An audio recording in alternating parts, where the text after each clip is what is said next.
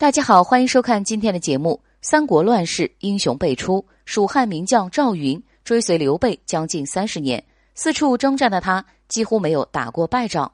常胜将军的形象也因此在后世广为流传。在三国时期，赵云一直都是神一样的存在。他不仅是一位指挥能力出众的全能将军，在长坂坡七进七出。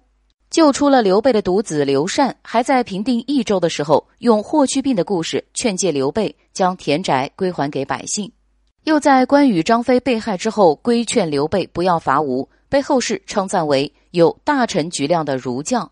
可是如此完美的赵云，却在三国后期被曹魏的一名猛将打败了，就连他自己都承认确实不如对方。此人就是姜维。当时赵云只带着三百名士兵去攻打姜维的天水。却在那里遭到对方精心设下的埋伏。此后两人见面开战，斗得难舍难分。一百回合之后，赵云感到有些力不从心。幸好双方的援兵赶到，诸葛亮派来的手下趁乱把他救走了。事后赵云自己也承认，姜维身负大才，能文能武，是一个不可多得的人才。也正因此，诸葛亮最后才会把他收为己用。不过，也有人认为，当时赵云已经七十多岁的高龄。打不过姜维也很正常，而且他认为自己不如对方的地方，可能也不是武艺，而是排兵布阵的谋略。